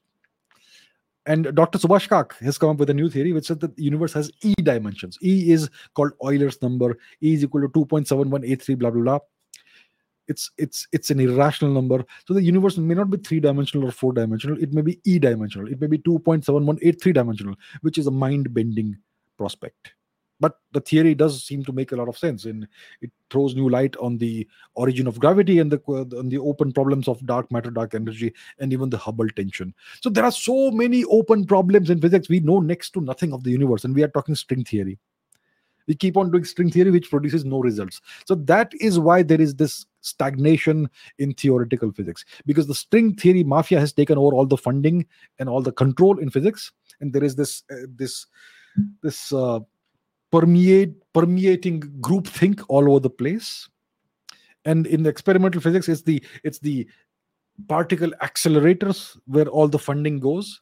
So all the funding goes where well no new results are coming out. The large hadron collider is the most experiment uh, the most expensive scientific instrument ever built. It's produced one result. It's it's proven peter higgs right a prediction he made in the 1950s or 1960s. The Higgs boson has been discovered. Apart from that, it has discovered nothing new. No supersymmetry, no micro black holes, nothing. So we are dumping money, we are we're pouring money into the wrong avenues. We need to look at different ways of thinking. But we are doing group think. So physics needs to move away from string theory and explore weird, strange, unexplored domains, ways of thinking. Let people think differently. Let them come up with ridiculous theories, but at least something new will come out of it. So that is the problem. And that's why theoretical physics is stagnating. It, re- it really makes me very angry. Anyhow, I hope that answers the question. VIP says, What is more important in a war, a symbolic victory or a strategic victory? As in Ukraine Russia conflict, many are saying that the city of Bakhmut does not have much of a strategic significance, but they are still fighting. Okay, let's talk about Bakhmut first. Let's put something on the screen. Since we are talking about Bakhmut, they've been saying this for months that Bakhmut has no strategic significance. Why are the Russians fighting so much in Bakhmut? Now, what are they saying? Look here. Exclusive. This is from March 7. Today is March 12. So this week itself. Uh, uh, this is from CNN. Zelensky wars, uh, warns of open road through Ukraine's east if Russia captures Bakhmut, as he resists call to retreat. So for the longest time, they were saying the Russians are stupid and they are fighting in this place which has no strategic uh, importance. But now Zelensky himself is saying that Bakhmut is the key to Ukraine. If Russia captures Bakhmut, they will have an open road through Ukraine's east. So please, my dear friends, please don't trust the media. The media is misinformation, the media is propaganda, the media wants to mislead you, the media is lying to you. All right? So please understand that. So Bakhmut is strategically vital, and that's why the Ukrainians are throwing so many unfortunate, hapless soldiers into the Bakhmut meat grinder. And yeah, we know what's happening. The Russians are on the verge of taking the city. Now, uh, so what's important in a war? Important in a war, a strategic victory or a, or, or a symbolic victory? It's always a strategic victory that's important in a war. Why do we fight wars? A war has a certain objective, a certain political or geopolitical objective. So a war is fought to to in, in the pursuit of that objective it's not pursued for symbolism or whatever. You either want to capture a certain amount of territory either otherwise you want to capture the capital city and effect a regime change. You may want to demilitarize a country. You may want to denazify a country. These are strategic objectives. These are geopolitical or, or political objectives. That's why you fight wars so if you fight a battle and you do a heroic job, but you don't achieve your political objective, then it's a it's it's a loss, even if you win that battle. So what's the only thing thing that is important in a war is to achieve your the objectives which you had in mind when you started the war you don't f- start a war out of emotions or anger or because you're furious with something somebody said you start a war for very clear objectives. And that's the only thing that's important in a war. Rodrajit says in a federal democracy like India, various regional parties are using federalism to promote sub nationalism for their political interest. Yes. Which is gradually dividing India internally. Yes. The effect of this is clearly visible in South Indian states. If it continues like this, our country's integrity won't just be threatened from the outside, but from inside as well. What is the solution? Why is the situation the way it is today why do local party local political parties have so much power that they can even uh, indulge in soft secessionism, soft separatism. Because uh, how, are they able to do this? It's because of the Indian constitution. It's because of, of the way India has been created, the constitution. It, it uh, defines India as a union of states, or I don't know what exactly it is like, but the constitution is the key to all this. Unfortunately there is too much democracy in india which means that uh, the regional parties and the regional the states have too much power. I'm not saying they should not be empowered. They should have full freedom economically and and with respect to uh, local policies. But when it comes to the national interest only the center should be all powerful. So when it comes to international affairs when it comes to diplomacy when it comes to military affairs and it, when and, and when it comes to uh, when it comes to the national interest, the center should be paramount. And there are certain red lines that nobody should be allowed to cross under no under any circumstances whatsoever.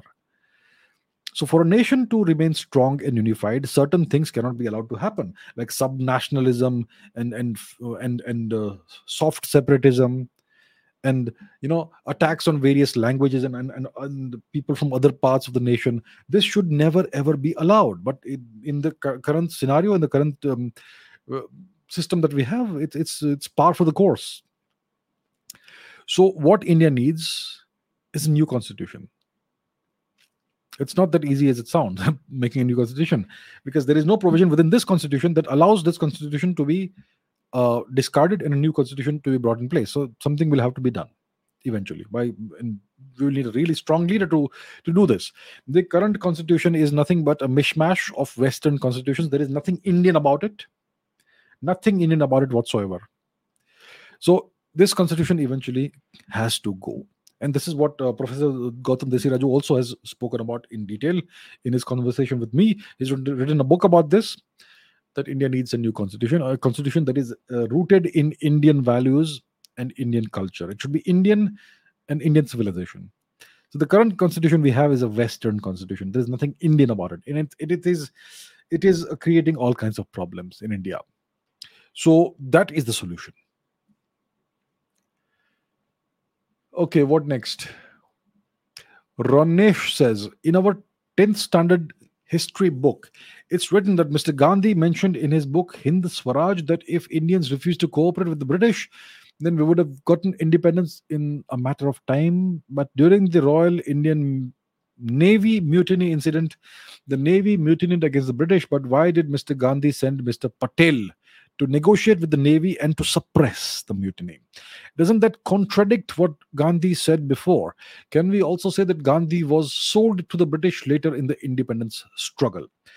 Uh, so I don't know what is written in that book, Hind Swaraj. I have not read uh, Mr. Gandhi's book. Uh, well, yeah, because I was not so inclined.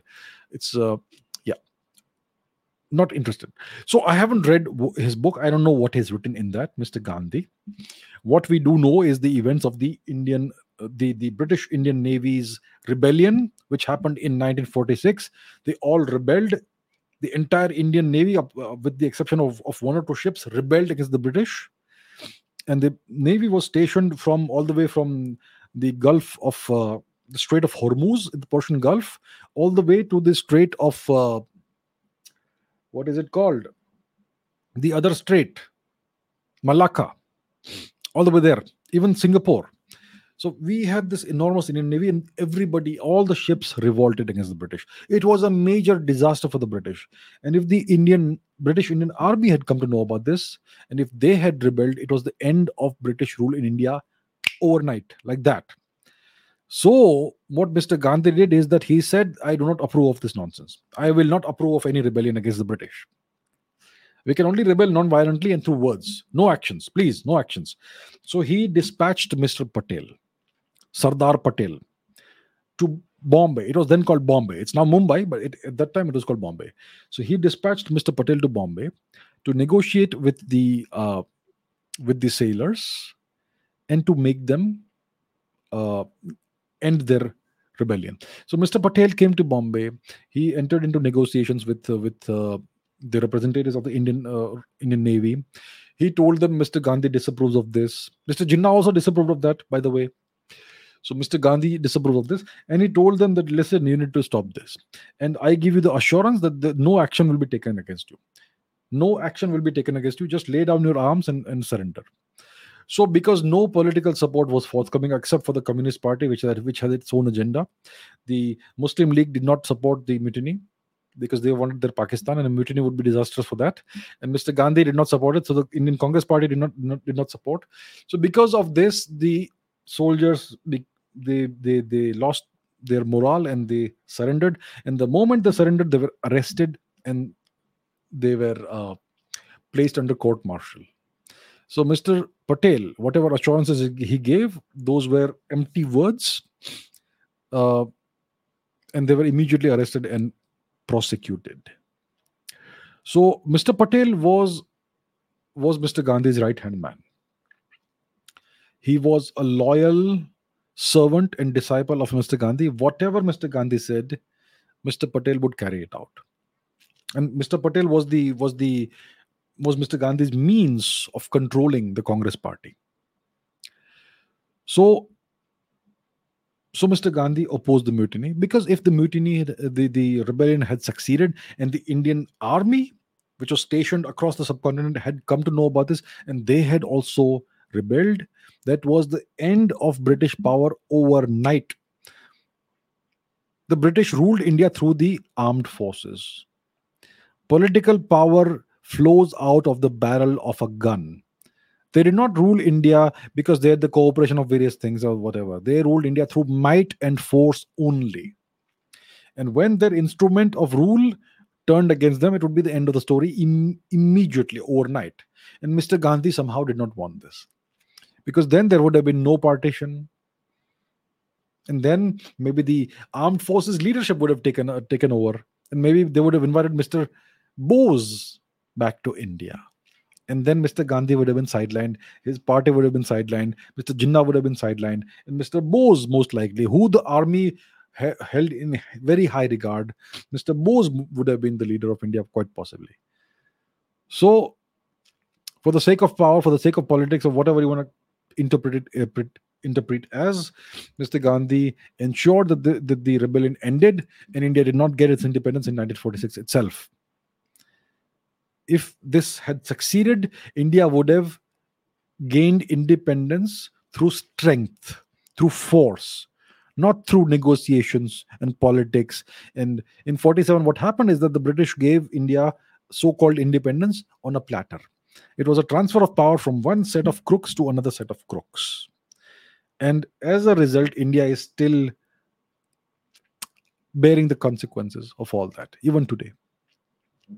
So that's the story. That's what really happened. Can we say that Mr. Gandhi was sold to the British later in the independence struggle? Later, earlier, if at all, if not, I will leave that to you to decide and to conclude. You are intelligent enough to understand what really happened. Sarang says, I was surprised to find that many of my friends don't think that preserving Indian culture is important. Why do you think this is the case? Is it because of the education system? Is it because of the Western led media? What can we as citizens of India do to make our country's relationship with English and our own languages similar to that of French and English in France? Their education and everything is in French, but they are not too bad at English. Listen, the French don't really like to speak English they prefer French. Okay, so why is it so? Listen, if you don't teach anything about your culture in school, then the kids will have no connection with their culture. And then they will feel that's no what's the point? There's no harm in in getting rid of indian culture. The indian education system does not teach indian culture at all to the students. There is no connection. So when there's no connection there's no value.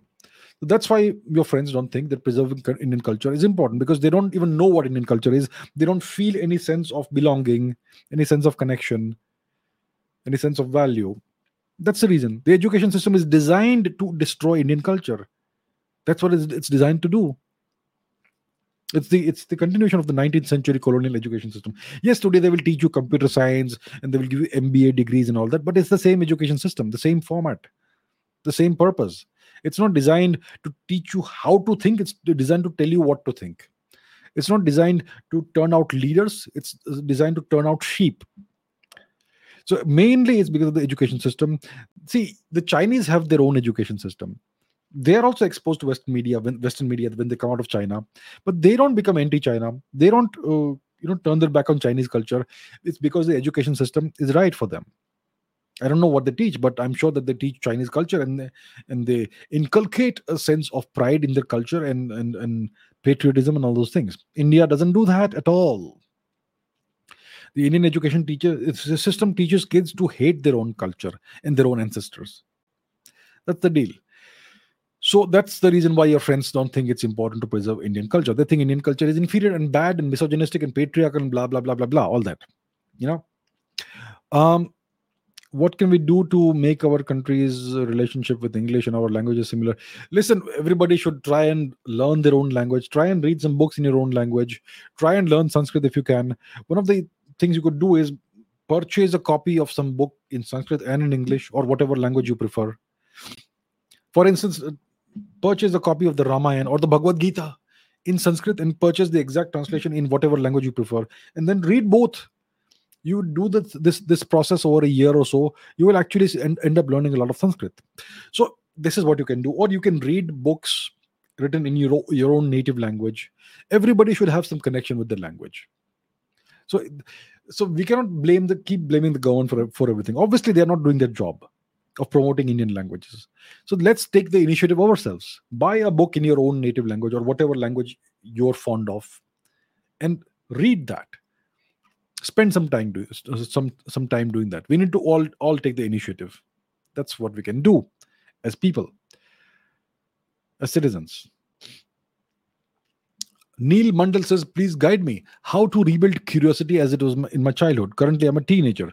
How to regain the joy of learn the joy of learning, questioning, reading books, understanding etc. My curiosity is killed because of the pressure from society and the education system.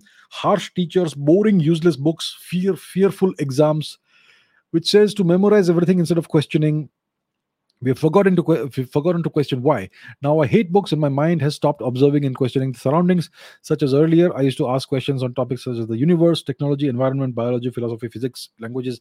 But now I'm trying. Now I'm trying, but getting failures to re- re- regain my curiosity as it was back then listen you clearly understand that something has happened and uh, because of the education system and all that you don't like books anymore okay we understand that we all go through that uh, what you really need see you actually do understand and you do realize something has happened. So to re to rebuild re, rekindle the curiosity you to uh, you first of all need some time to yourself. If you're always surrounded by people who all think the same way then it's impossible to think differently. You need to have some some time alone to yourself in a day maybe a couple of hours and then try to go back to the feeling of how it was when you were a child and what things you were interested in so today teachers will tell you that your question is stupid or whatever they will not answer your question but today you have the internet. So think about those things you used to be curious about and fascinated with and passionate about as a kid as a younger kid. And today you don't need teachers. Just use google or whatever it is. All the information is available on the internet. Learn how to search the internet and and study whatever whatever makes you curious.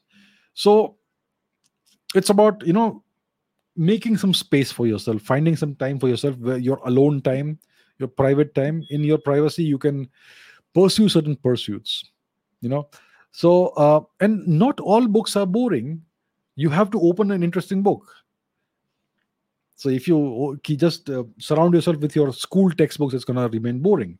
So it's it's uh, when you when there is a distance between uh, you and whatever you were curious about or, or whatever you enjoyed, there will be a process of climbing up that hill again.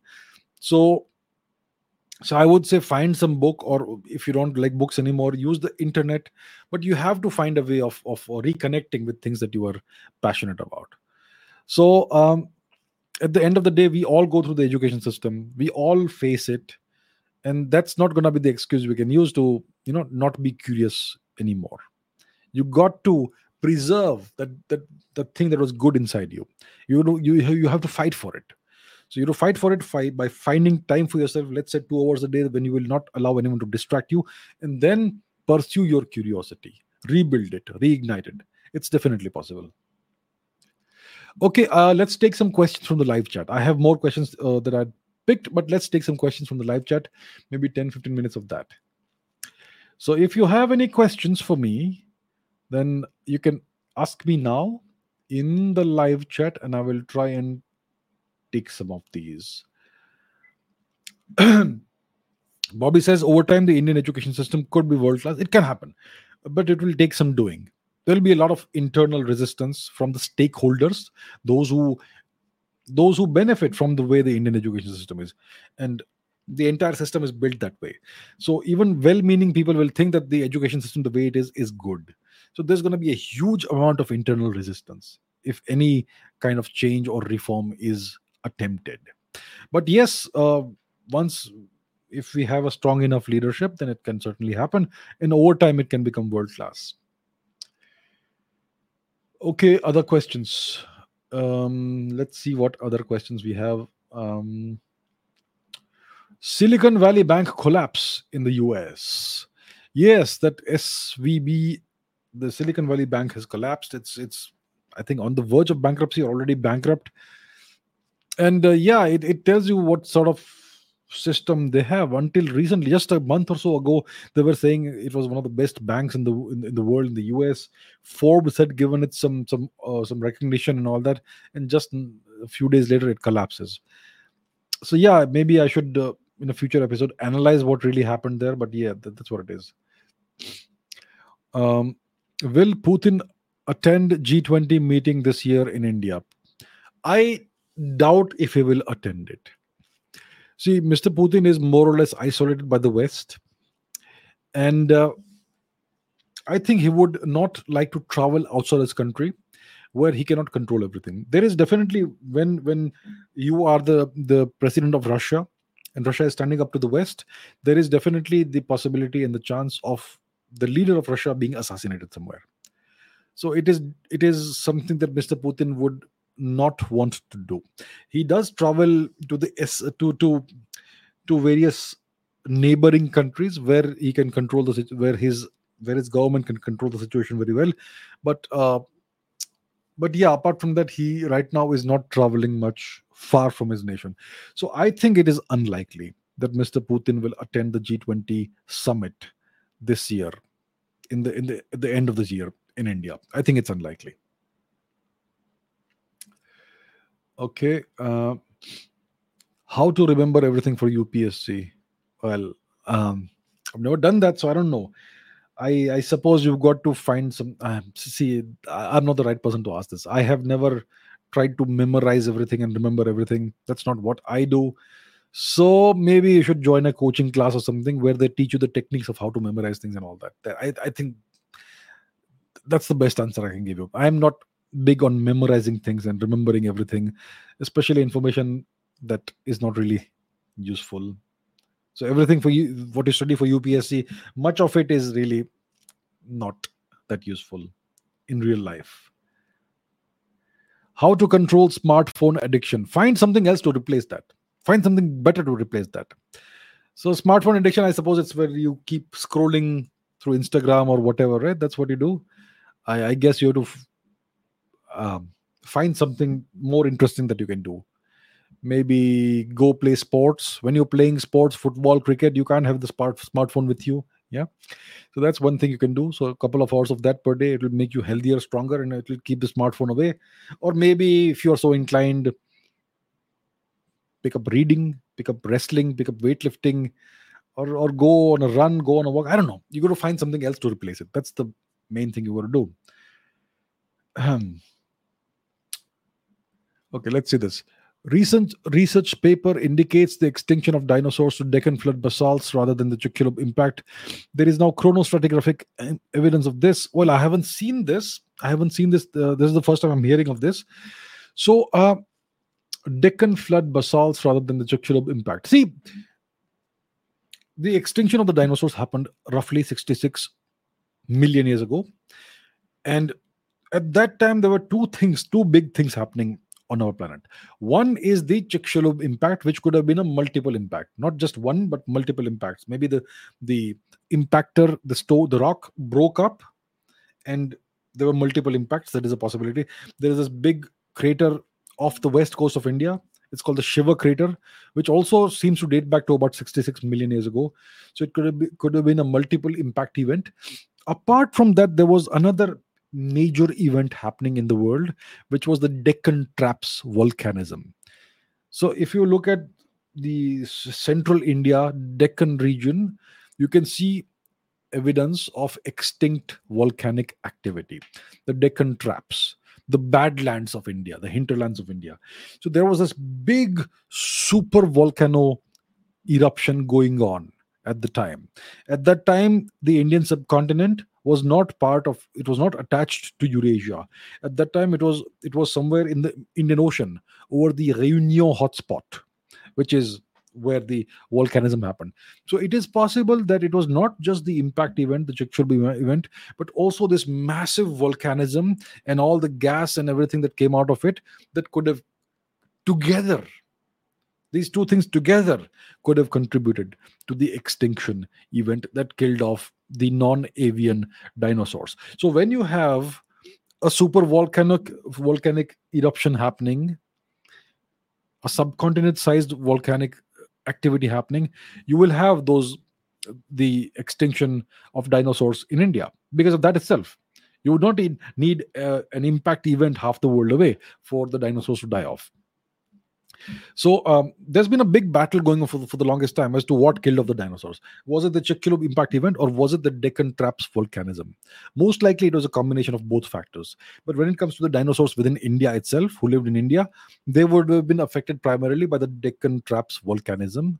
And uh, so, yeah, so it's an interesting uh, piece of news that you are uh, referencing over here, and I will definitely look that up. So these are my preliminary thoughts about what you are offering here. Interesting, very interesting. Okay, let's see what else do we have. Any other interesting questions? Um,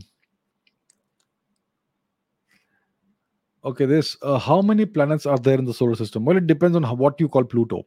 Some people say Pluto is no longer a planet; it is a minor planet or a dwarf planet or whatever. Listen, I don't care. For me, Pluto is a planet. When I when I was a kid, I thought of Pluto as a planet, and I will always think of Pluto as a planet. Obviously, it's very small. It's it's, it's comparable in size to Earth's moon. So, uh, how many? Uh, let's let's assume that we will call Pluto a planet. planet. In that case, we have nine confirmed planets in the solar system. Obviously, beyond planet in the Kuiper belt and all that, we will have other objects which are lurking around.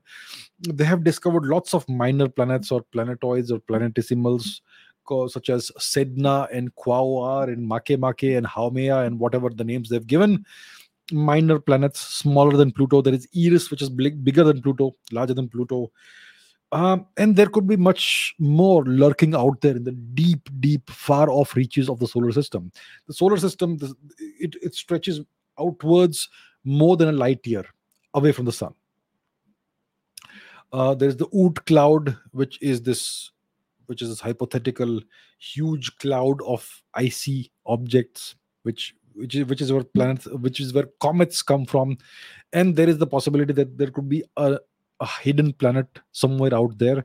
Because when we look at the Kuiper belt objects and other objects over there their their orbits are inclined weirdly which is something that that would happen when there is an unknown massive object lurking out there. So there could be a large rocky or maybe non-rocky planet out there but it's not thus far been det- detected. It's so maybe so far from the sun that it may not be visible or really very well visible in sunlight. So we know of nine at least, but there could be more out there. Space is enormous, it's vast. And who knows what else is lurking out there in the far reaches of the solar system. Let's take one more question.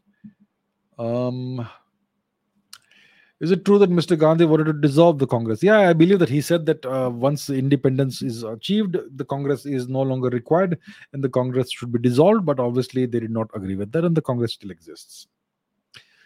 Uh, lots of the questions. Um, Ajay Reddy says, What can the rapid Dragon missile launching system be used for our missiles and is it effective? Can it be integrated with high altitude balloons? I am not aware of this rapid Dragon missile launching system. Haven't heard of it, so I will look it up and maybe I can answer this next time. Interesting question. Is the Younger Dryas event mentioned in any Indian scriptures? There are mentions of floods in Indian scriptures. If there was an impact event like the hypothetical Younger Dryas event, maybe real, then there could have been flooding in various parts of the world, including in the Indian subcontinent. So there is this this story of the flood, the Manu's flood, or whatever it is. So that could perhaps reference an ancient flood, which could have been triggered off by the Younger Dryas uh, impact event.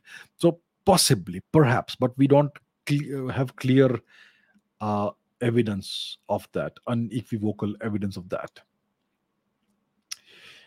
AK, the guy says, is the US a systematic or institutional dictatorship? See, first of all, understand uh, it, it's, came, it's come out in the news, right? That the Pentagon has blocked Joe Biden's administration from going to the International Court of Justice and, and complain about Russia. So it tells you that the Pentagon, which is the deep state, the military establishment of the US, is more powerful than the White House, than the elected government of the US. So the relationship between the Pentagon and the White House is the same as the relationship between Rawalpindi and Islamabad. Rawalpindi is way more powerful than Islamabad. Similarly, the, the Pentagon is way more powerful than the White House, than the democratically elected government of the US. The Pentagon is unelected.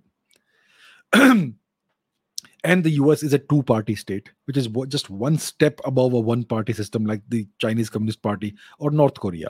Just one step above that, two party system. So the US is not really a, dictator, a, a, a democracy. Please understand that. You could think of it as as a nation that's run by a hidden bunch of people. That's what the US is. All right. Is democracy a sham? In a, like any system, we would expect democracy to evolve in India, but it seems neither government or people seem to be working on it. See, we need to have a better constitution, a better system, and then democracy will really work. India is the birthplace of democracy, but we had our own system of democracy. So, democracy at the, at the very top, you had emperors and kings but at the grassroots level you had democracy. People would elect their own officials who would then work for the people. It was a hybrid kind of system but it was way more democratic than whatever emerged out of greece much later. So democracy in today's world is definitely a sham. Look at the us and even in a properly democratic country when you can rig the system by by indulging in in in vote bank politics and all that defeats the purpose of democracy when you can do vote bank politics it totally defeats the purpose of democracy. So overall democracy is more or less a sham and, and if you have too much democracy it's actually harmful to your nation.